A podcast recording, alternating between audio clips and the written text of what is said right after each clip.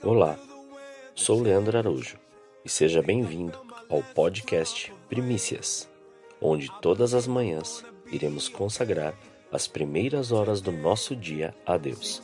A cada episódio sempre virá com uma palavra em um momento de oração. Desfrute desse tempo com Deus e que Deus continue te abençoando grandemente. No livro de Salmos, no capítulo 121, diz: Levanto meus olhos para os montes e questiono: de onde me virá o socorro? Quantos montes têm se levantado na sua vida? Situações que para você parecem impossíveis de ser resolvidas aos olhos humanos. Às vezes, nos sentimos cercados por montanhas intransponíveis. Nós olhamos para ela e falamos: eu não tenho força, eu não consigo, eu não posso. Pode ser que ainda hoje essas montanhas se levantam contra você e você até pensou: eu vou desistir de tudo, eu vou parar com tudo. As pressões que muitas vezes vêm sobre nós são pesadas, são montes.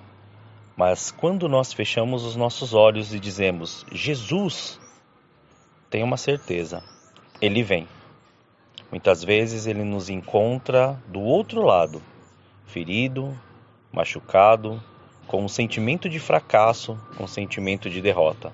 Alguém pode olhar para você por fora e te ver tão forte, mas só você e o Espírito Santo sabem como você está por dentro. E também no livro de Salmos, no capítulo 113, nos versículos 7 e 8, diz assim a palavra do Senhor: Levanta o pobre do pó, e do monturo levanta o necessitado, para fazê-lo assentar com os príncipes, mesmo com os príncipes do seu povo. Esse é o nosso Deus. Esse é o meu Deus, esse é o seu Deus. Quando você fecha os olhos e diz: Jesus, socorro, Jesus vem e ele te levanta, ele te abraça e ministra no seu espírito: Eu sou teu e você é meu, e entre nós não há ninguém.